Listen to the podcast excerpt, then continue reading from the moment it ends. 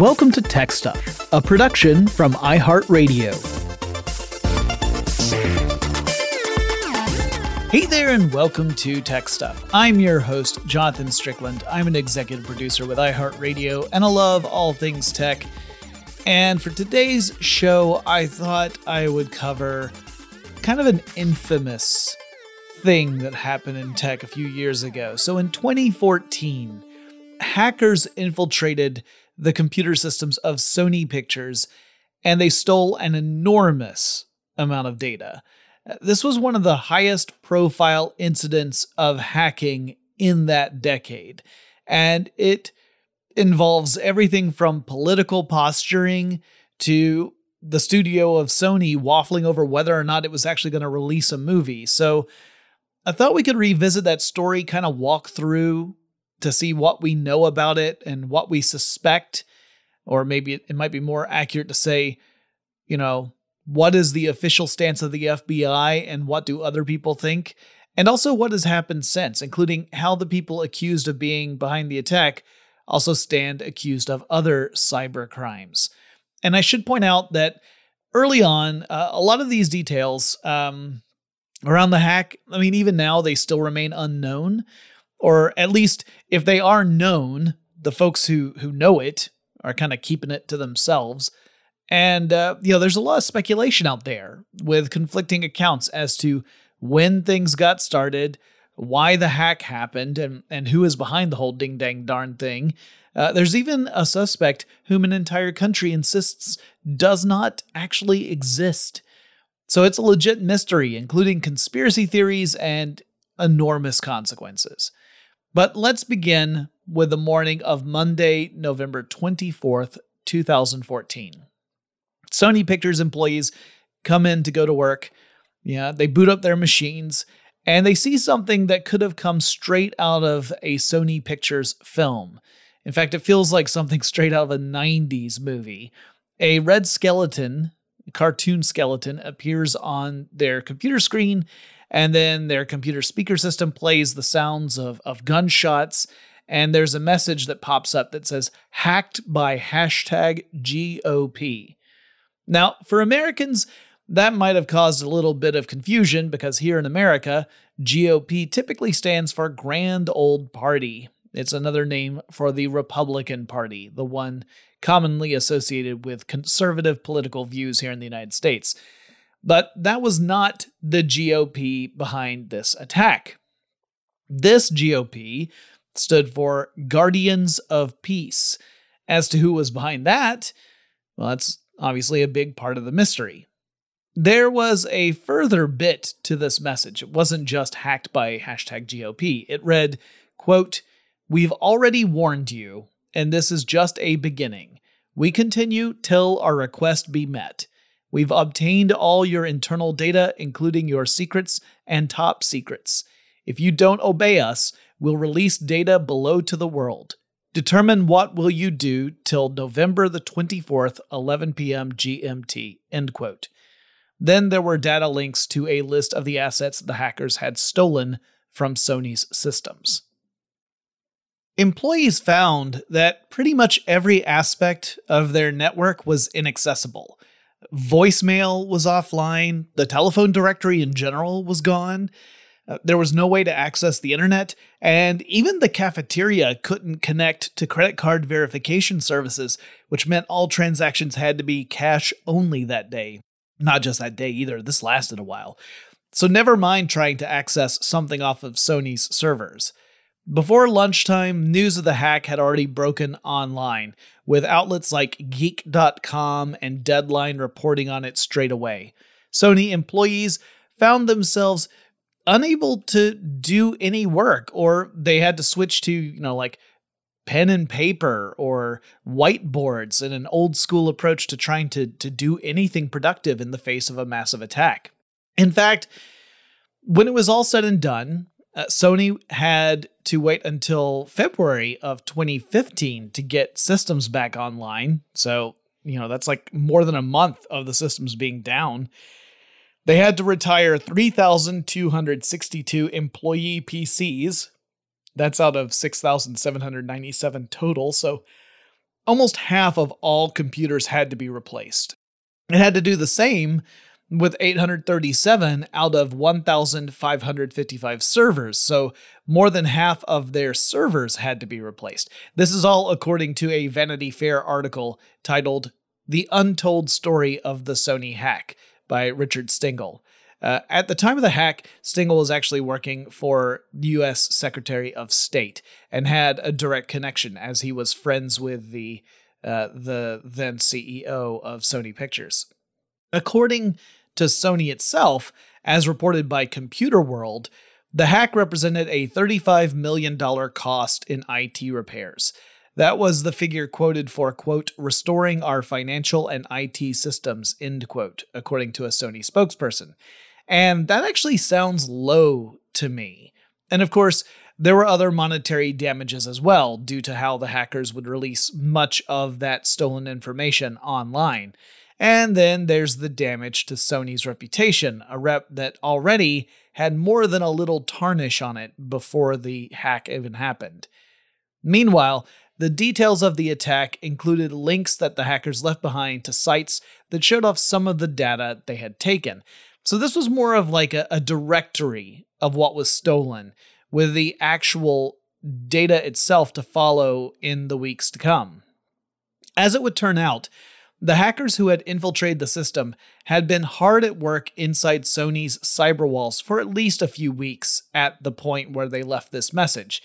And some accounts suggest that the initial intrusion might have happened even more than a year in advance because of just the enormous amount of information that got siphoned away. But either way, this was not some sort of hasty message that was sent immediately after the hackers got access to the system. No, the hackers had clearly already copied a vast amount of information, which, again, depending on the account, ranged anywhere from forty gigabytes to around one hundred terabytes or more, a truly astonishing amount of information. They also deleted files on Sony's systems, and then they sent the message. So it was only after they had siphoned off the data and burned everything behind them that they tipped their hand that they were involved. So yeah, this was the moment where the world at large learned about the attack, but again, it had clearly happened, or at least started, before November twenty-fourth. In fact, this wasn't even the first attack on Sony's computer systems in twenty fourteen, and the company had a history of cybersecurity issues, which did not make it look particularly strong. Let's go back to April of two thousand eleven, and don't worry, this bit is just a quick overview to set the stage, and this is going to focus not on Sony Pictures, but another branch of Sony. So in twenty ten, there was a security hacker named George Hotz, aka GeoHot, and he became the target of Sony's ire after GeoHot started working on a method to breach the PlayStation three console's security in order to unlock the console so that you could do all sorts of different stuff with it. You could hack it, in other words. And, and really use that special hardware of the P S three to tackle specific types of computational problems, because the architecture of the P S three was very different from other consoles at the time. Sony brought some legal action against Hotz, who had pointed out a pretty massive flaw in Sony's own security, and then Anonymous got involved. And you don't hear about Anonymous as much these days as it used to, but it's it's a loosely organized hacktivist group. And there's usually no identifiable leadership within the group itself, and members can have drastically different philosophies and approaches. So you can have like concerned activists to nihilistic anarchists in that same group. Anonymous named Sony a prime target for hacking in response to how Sony was pursuing Hotz. And what followed was a distributed denial of service, or D DoS, attack on Sony's PlayStation Network servers, which interrupted service for millions of Sony PlayStation owners. Sony would actually end up taking the network offline entirely on April twentieth while looking for a way to counter the attacks. Later, the world learned that a you know leading up to Sony taking down the PlayStation Network, hackers had actually infiltrated Sony systems and accessed a database containing user data for seventy-seven million accounts, including people's names, their email addresses, their passwords, their login. There was a question about maybe their credit card information got leaked as well, something that Sony said did not happen. But this was just the beginning of Sony's woes. Different groups of hackers, most of which were using fairly unsophisticated tools, attacked Sony Online Entertainment, uh, Sony websites, and numerous other Sony sites and services. So they weren't necessarily coordinating with one another, but rather kind of all acting on an opportunity that presented itself. And this isn't to suggest that the people behind these attacks in twenty eleven were linked to the ones we saw in twenty fourteen, but rather to point out that Sony as a company had truly atrocious cybersecurity systems and practices in place. This was in twenty eleven. So you would think that after that experience of being hit by these attacks, that Sony would really beef up security considerably and make future attacks less likely. I mean, you would think that, but you'd be wrong. According to multiple sources, Sony systems had poor password protection, like super poor. Like, according to the Hollywood Reporter, some servers had passwords like Sony Pictures, which, you know, is not great, not super secure. And the fact that security was so poor meant that the list of possible perpetrators would be really, really big. Big enough so that even when the F B I would announce a suspect, that being Uh, hackers connected to North Korea, there was enough doubt among the security community to raise questions about it. All right, so let's get back to our timeline. The Hollywood Reporter article titled Five Years Later, Who Really Hacked Sony includes the fact that, according to leaked internal emails at Sony, the company discovered an earlier breach in twenty fourteen, that's the February one, and the keep in mind that the big hack, the one that we're really focused on in this episode, would take place later that year in November. But in that February hack, there was a fear that the hackers managed to secure the credentials to get administrative control of a Sony Pictures system, potentially uploading malware into the system in the process. And as we just covered, Sony's security wasn't really up to code. Now, I tried to track down more information about this February twenty fourteen hack and came up empty. Now, it's possible that this was something that Sony just tried to contain completely internally, and it just never went beyond those internal emails. Uh, at any rate, it is very challenging to search for anything related to Sony and hacking that happened in twenty fourteen that doesn't relate to the more notorious event that happened in November. However, there's one thing I do have to talk about that happened between February and November of twenty fourteen that does play into the story, and that's The Interview. The Interview is a film. It's a comedy that was developed by Seth Rogen and Evan Goldberg about a T V journalist and his producer getting a gig to come to North Korea and interview the country's leader, Kim Jong-un. Only they are intercepted by members of the C I A who want to use this rare opportunity to assassinate Kim Jong-un, turning the vacuous Hollywood types into state-backed assassins. Seth Rogen and James Franco played the producer and the T V host, respectively. Randall Park, aka Agent Jimmy Woo in the M C U, played Kim Jong-un. The film went into production in two thousand thirteen with Sony Pictures behind it, and the release date was set for October of two thousand fourteen. So in the summer of two thousand fourteen, when the movie's publicity was starting to get off the ground, that's when there were rumblings from North Korea. The media in North Korea condemned the film months before it was set to premiere, calling for Sony to not release it and even to just destroy the movie, and that the release of the movie would be considered an act of terrorism and war. Now, on the one hand, The Interview is a pretty dumb movie. It's it's not a hard-hitting thriller. It doesn't say anything particularly insightful about North Korea or Kim Jong-un. But on the other hand, it's pretty darn taboo to make a fictional film about a planned assassination of a real-world person who is very much still alive. I mean, it has been done, but it's a tricky thing to do. Honestly, I think if someone were to make a movie about trying to assassinate me, I'd take it a little personally. Sony pushed back the release of the film from October to December two thousand fourteen, the idea being of releasing it on Christmas Day.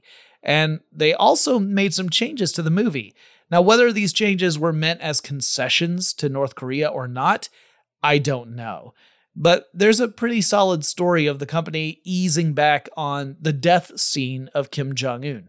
Oh, I spoiler alert, he does die in the movie.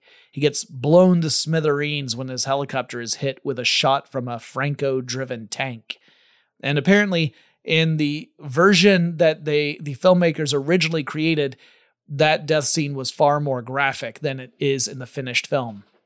Well, North Korean media was pushing rhetoric that suggested that release of the film would lead to disastrous consequences, and Sony pushed back the date but still planned to release the film. And then in November, the other shoe dropped, or at least it appeared to. I'll explain more after we take this break.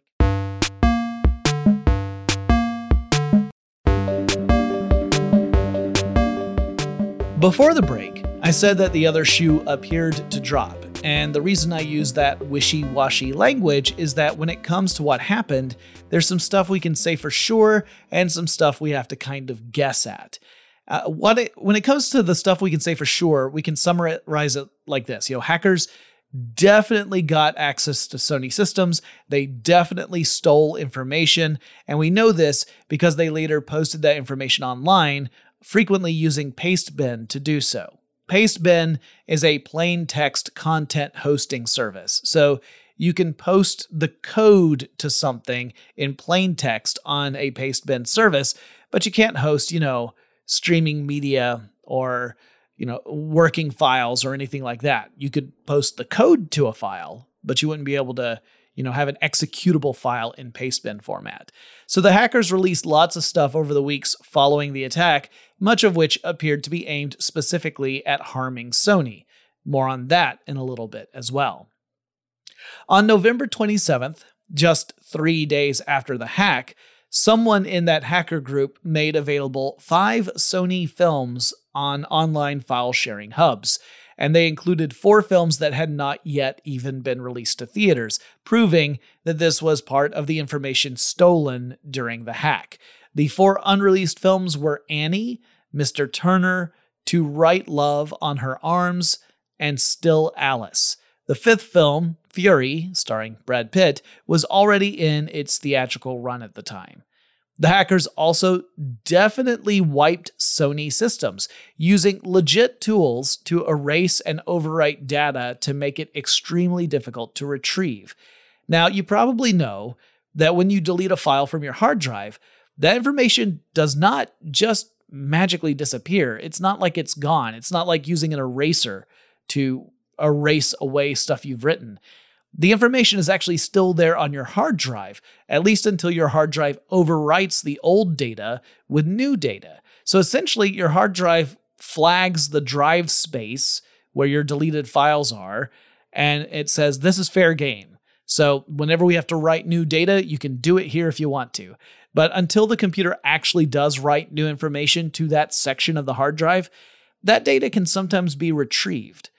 With tools like the ones that the hackers used, this process gets cut off. And that's because these tools, they first delete data on a drive, then they overwrite the drives with gibberish.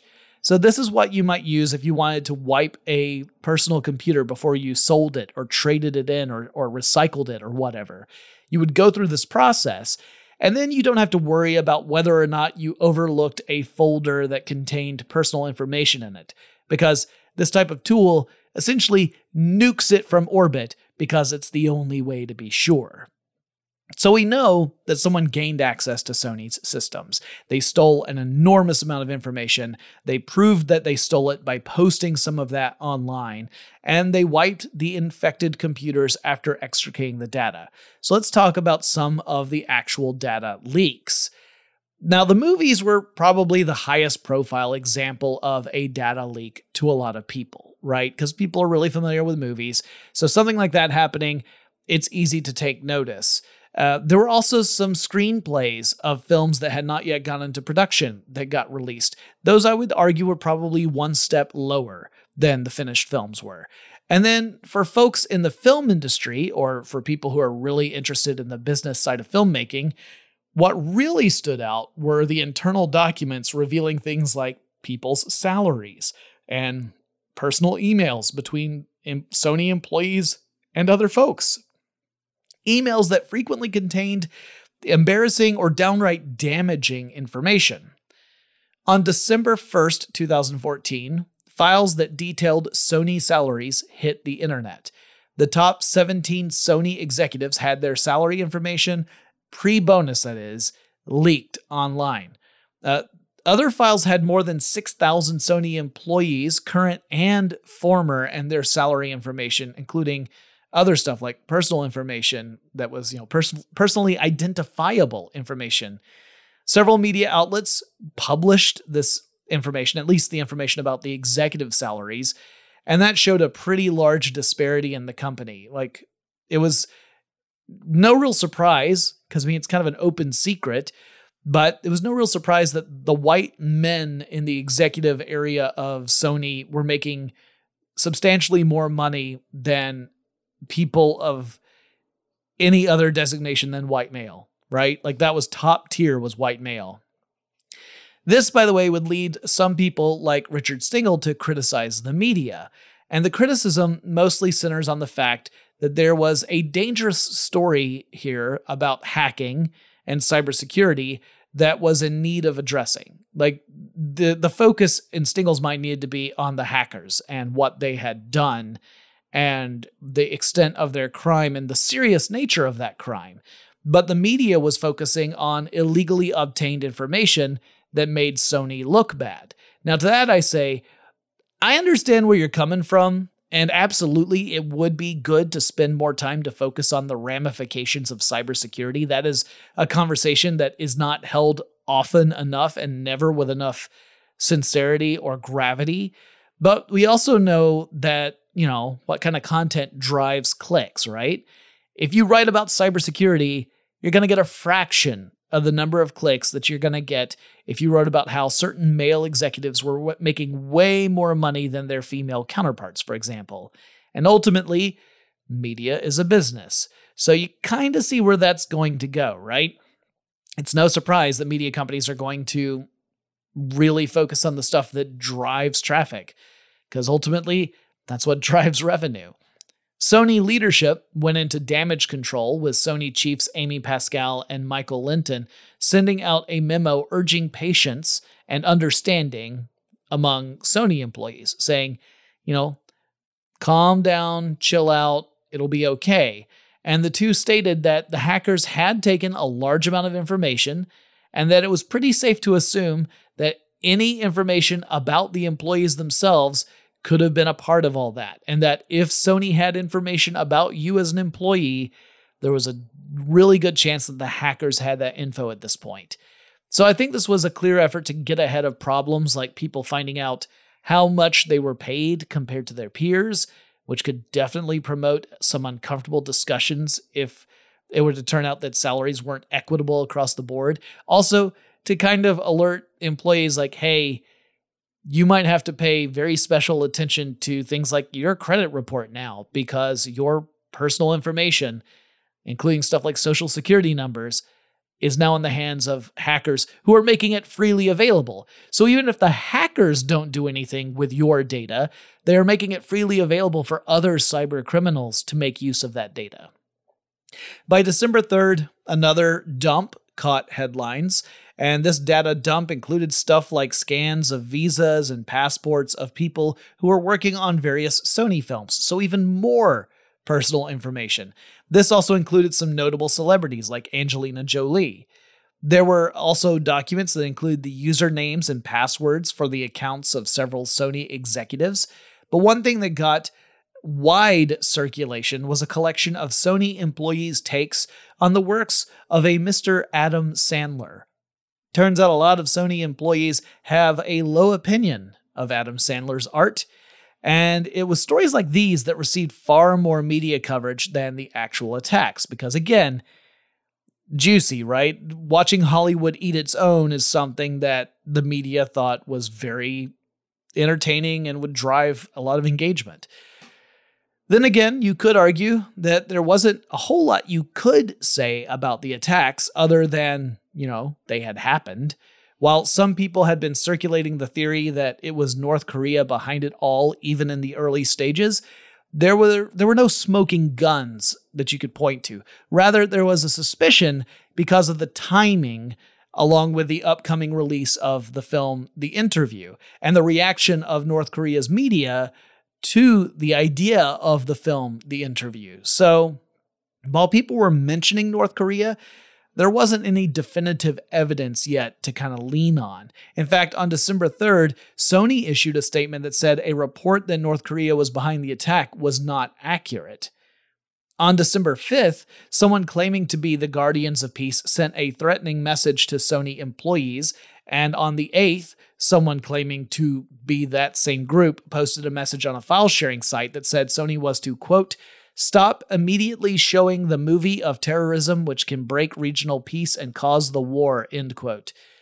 But this message says that the previous one on the fifth was written by someone else, someone who was not affiliated with the group, and the plot thickens. In the meantime, North Korea media states that the North Korean government played no part in the attack, but does call out the attack as a, quote, "righteous deed," end quote. So in other words, their statement is, hey, we didn't do it, but whoever did is aces in our book. On December ninth, the hackers dumped a huge number of Amy Pascal's email correspondence online. This dump included some stuff that was particularly embarrassing for the studio, such as an exchange between Pascal and producer Scott Rudin, who called Angelina Jolie, quote, "a minimally talented spoiled brat," end quote. The following day, more emails between Pascal and Rudin emerged, showing the two joking about what President Obama's favorite films might be. And those were jokes that were, at best, racially insensitive, which is a gentle way of putting it. I have some other thoughts, but I'll I'll reserve them. I should add that Rudin earned a reputation as a real piece of work. Uh, in fact, just earlier this year in twenty twenty-one, he was essentially forced to resign from Broadway League after numerous people were stepping forward to, you know, accuse him of engaging in abusive, violent behavior. Heck, the Wall Street Journal said he would brag about burning through one hundred nineteen personal assistants in five years. Anyway, this is the kind of juicy stuff that media companies go gaga for, and clearly I am no exception to that. By December twelfth, people discovered that the hackers had posted documents that included Sony employee medical records.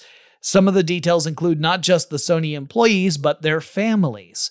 The media, for once, did not go bonkers and start publishing those documents, which I guess is a, a small favor, right?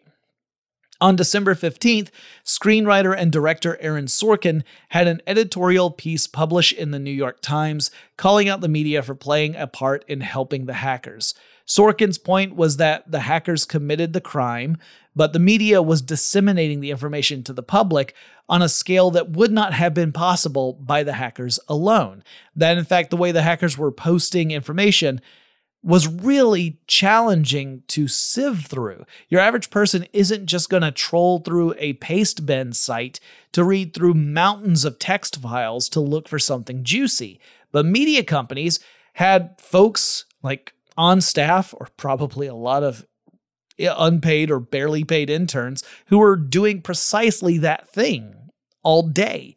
And so, Sorkin argued, the hackers saw their goals realized not through their own efforts, but because the media was taking care of all that, bringing more harm to Sony and the people who work there, which is at least partly true, I think. Honestly, I don't think we really have any good guys in this story, because we've got Sony, which was clearly the victim of an attack, but it was also a company that had a lot of skeletons in a lot of closets. Then you have the general media sensationalizing every revelation, and then you had the actual hackers who were responsible for the attack itself. It was kind of like a Tarantino movie. Everybody is, at least to some degree, a bad guy. On December sixteenth, we got a major development in the saga. The hackers, uh, presumably the hackers anyway, posted a threat stating that movie theaters that chose to screen The Interview would be targeted for attacks, likening the effort to the terrorist attacks on September eleventh, two thousand one.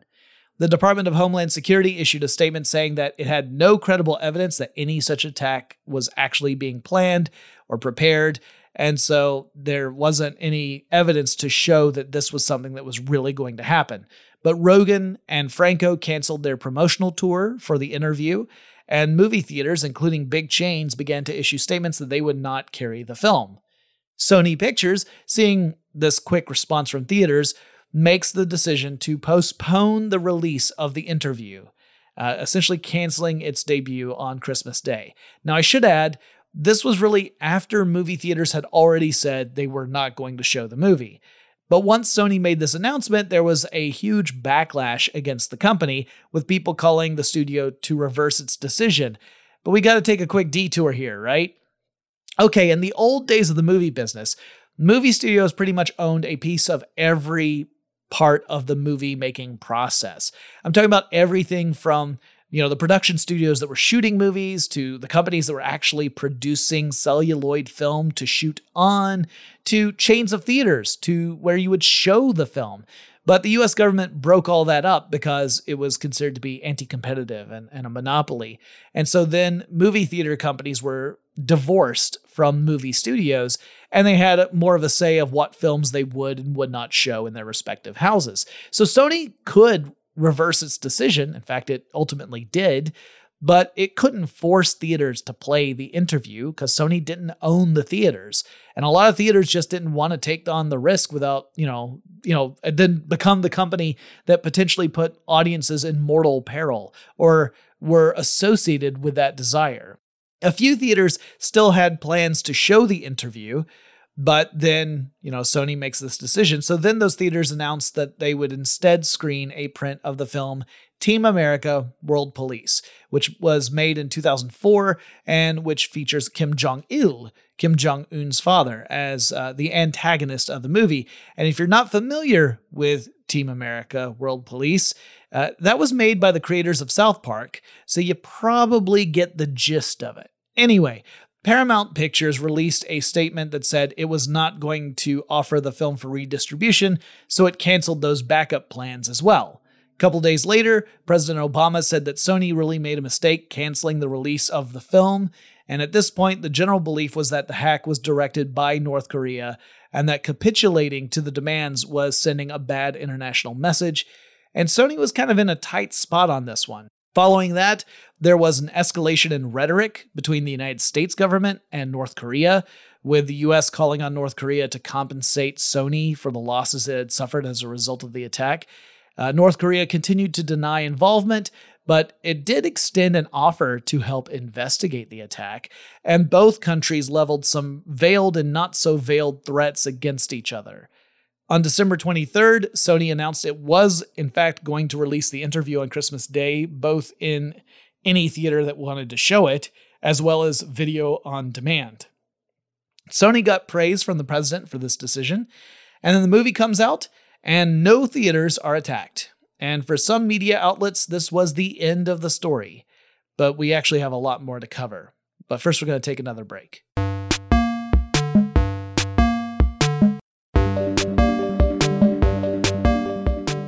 So, the Guardians of Peace. Who the heck were slash are they? There were six messages signed as though they came from this group. Uh, one is generally thought to be from someone else, a journalist who sent a hoax message. And, uh, you know, then, of course, you have the instance of the one message from the Guardians of Peace that says a previous message was not written by them. So maybe we just have four official messages. But who sent them? Who was behind the attack? Different people have different answers to that question, and they are contradictory answers. See, there are a few different theories as to who was behind the whole thing. Attribution is very hard with cybersecurity. It is much easier to get a handle on what damage was done than it is to definitively say this is who was behind it.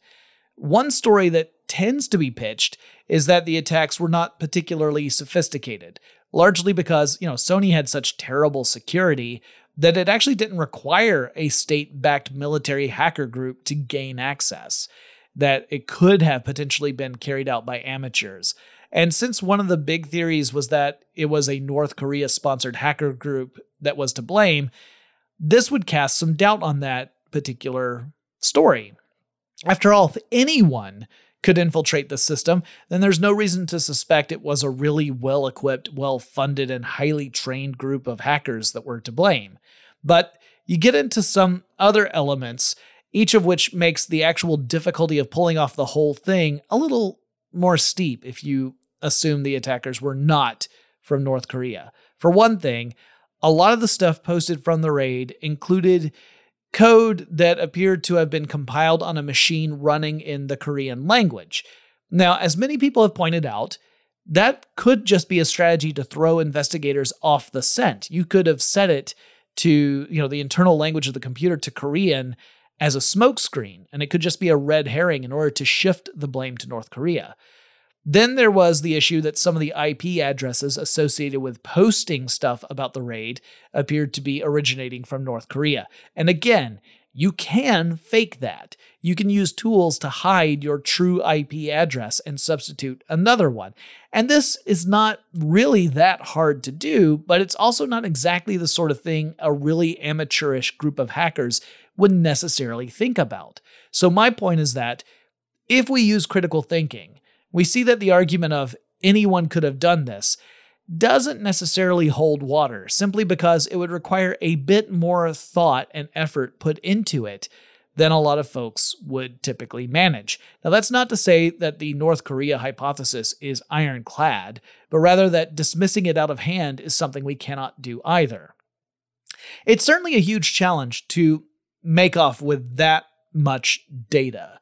If you're talking about actual terabytes of information, how do you get that off of Sony's servers and into your own grubby little hands without anyone noticing?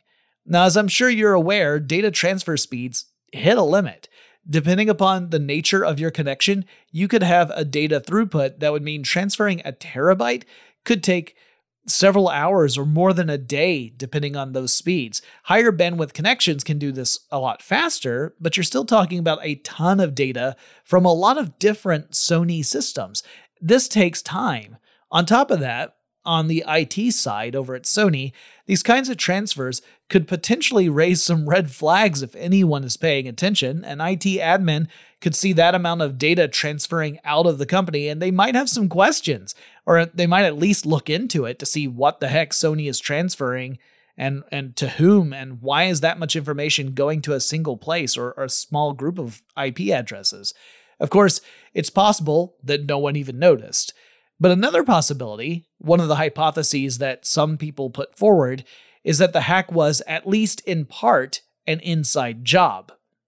The story goes that there was some Sony employee, or maybe a former employee, who had beef with the company. Maybe it was over salaries, maybe it was over work conditions, maybe it was a general culture issue, or whatever. But this person then had a plan to help some hackers get access to a huge amount of data that could damage the company that the employee hated oh so much. This narrative helps explain how the hackers might have gained access to data without anyone noticing, with someone perhaps literally transferring files onto drives inside Sony and then just smuggling those drives out rather than establishing some sort of external network connection with another computer. Then at some point, the hackers introduced the tools to wipe those systems, which might have been done remotely or on premises. But that theory is a little iffy. I mean, it's it's certainly possible. I don't know if I would go so far as to say plausible.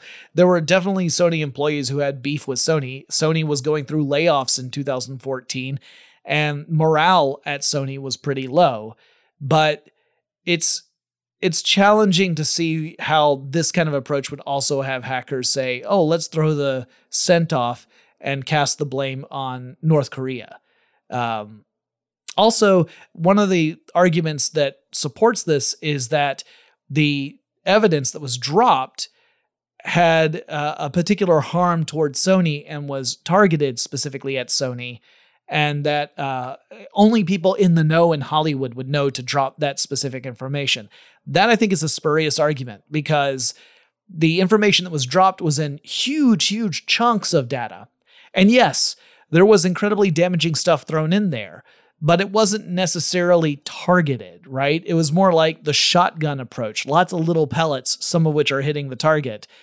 But it, I don't know necessarily that the hackers had a deep appreciation for which bits of information had potentially the biggest punch.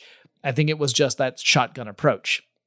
Then there's the theory that the hack's orchestrator wanted to hurt Sony for financial gain.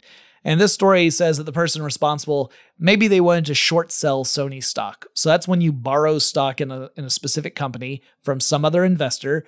You sell that stock at whatever the current market value is, and then you wait. Now you have to return the stocks you borrowed at some specific deadline. But what you're hoping is that the stock price will drop. So then you buy back the shares you borrowed, but you do so at a lower price, and you get to keep the difference.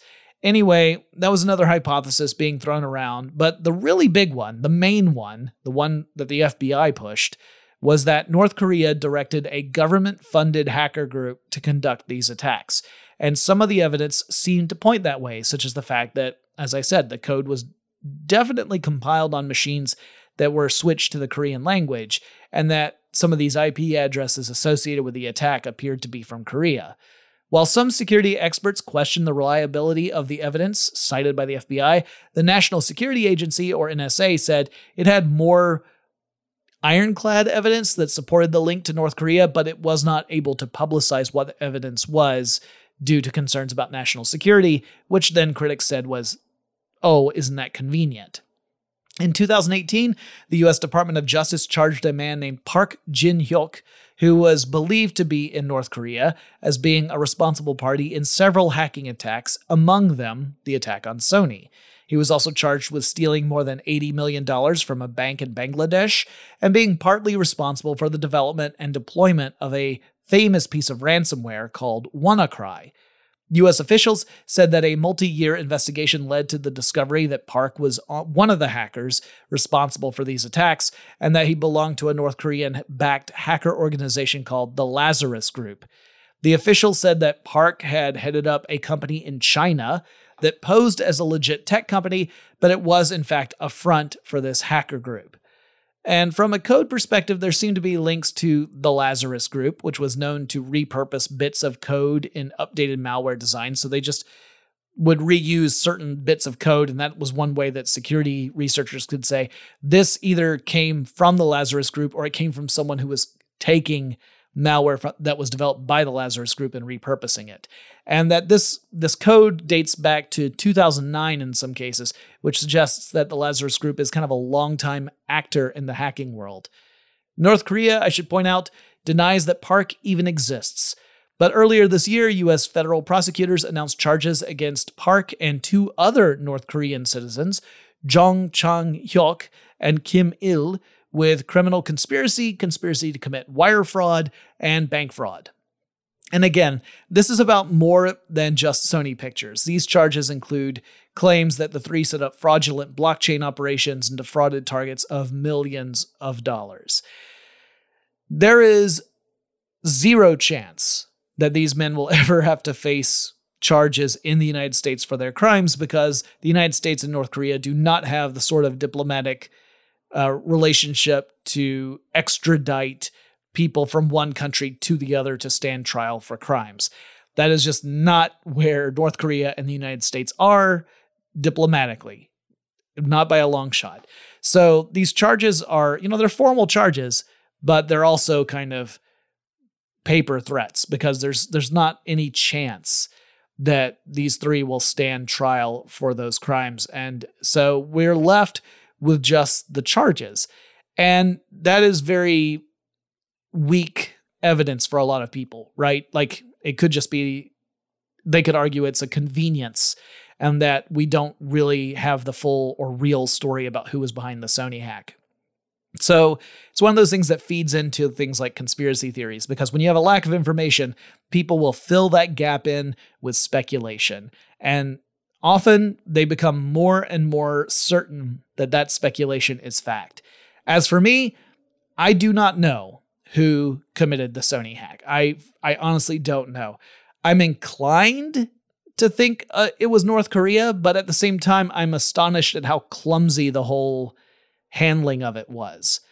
It it is also it's it's simultaneously easy and hard to believe that it was North Korea, um, but only because of the lack of sophistication in how the aftermath of the attack was carried out. So I do not know. And I'm not going to put my money down on any particular party at this point. I hope one day we have a definitive answer and uh, and that we can see exactly how this was carried out, why it was carried out, and uh, and more importantly, figure out how to prevent future attacks, largely by practicing better security uh, hygiene. But that's it for this episode. Hope you enjoyed this. If you have suggestions for topics I should cover in future episodes of Tech Stuff, please reach out to me. The handle on Twitter is Tech Stuff H S W, and I'll talk to you again really soon.